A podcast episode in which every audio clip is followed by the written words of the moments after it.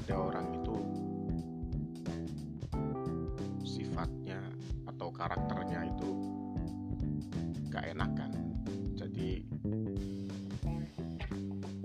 dia cenderung uh, bilang iya. Padahal sesungguhnya dia kepingin bilang tidak ya artinya dia kepingin menolak gitu. Tapi karena dominasi karakternya itu karakter yang gak enakan karakter keramahannya ini sangat tinggi ya ekstrim. Sehingga dia itu uh, mau bilang tidak itu nggak bisa.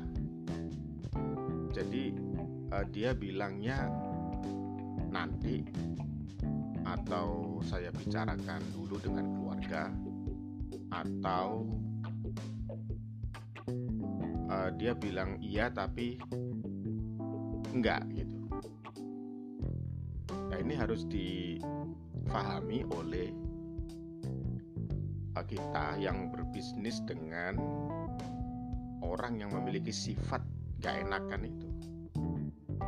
Jadi setiap orang itu pasti punya cara ya, punya cara untuk menjawab uh, sebuah kejujuran. Dia bilang tidak, tapi iya. Dia bilang iya, tapi ternyata memang tidak. Nah, inilah manusia. thank you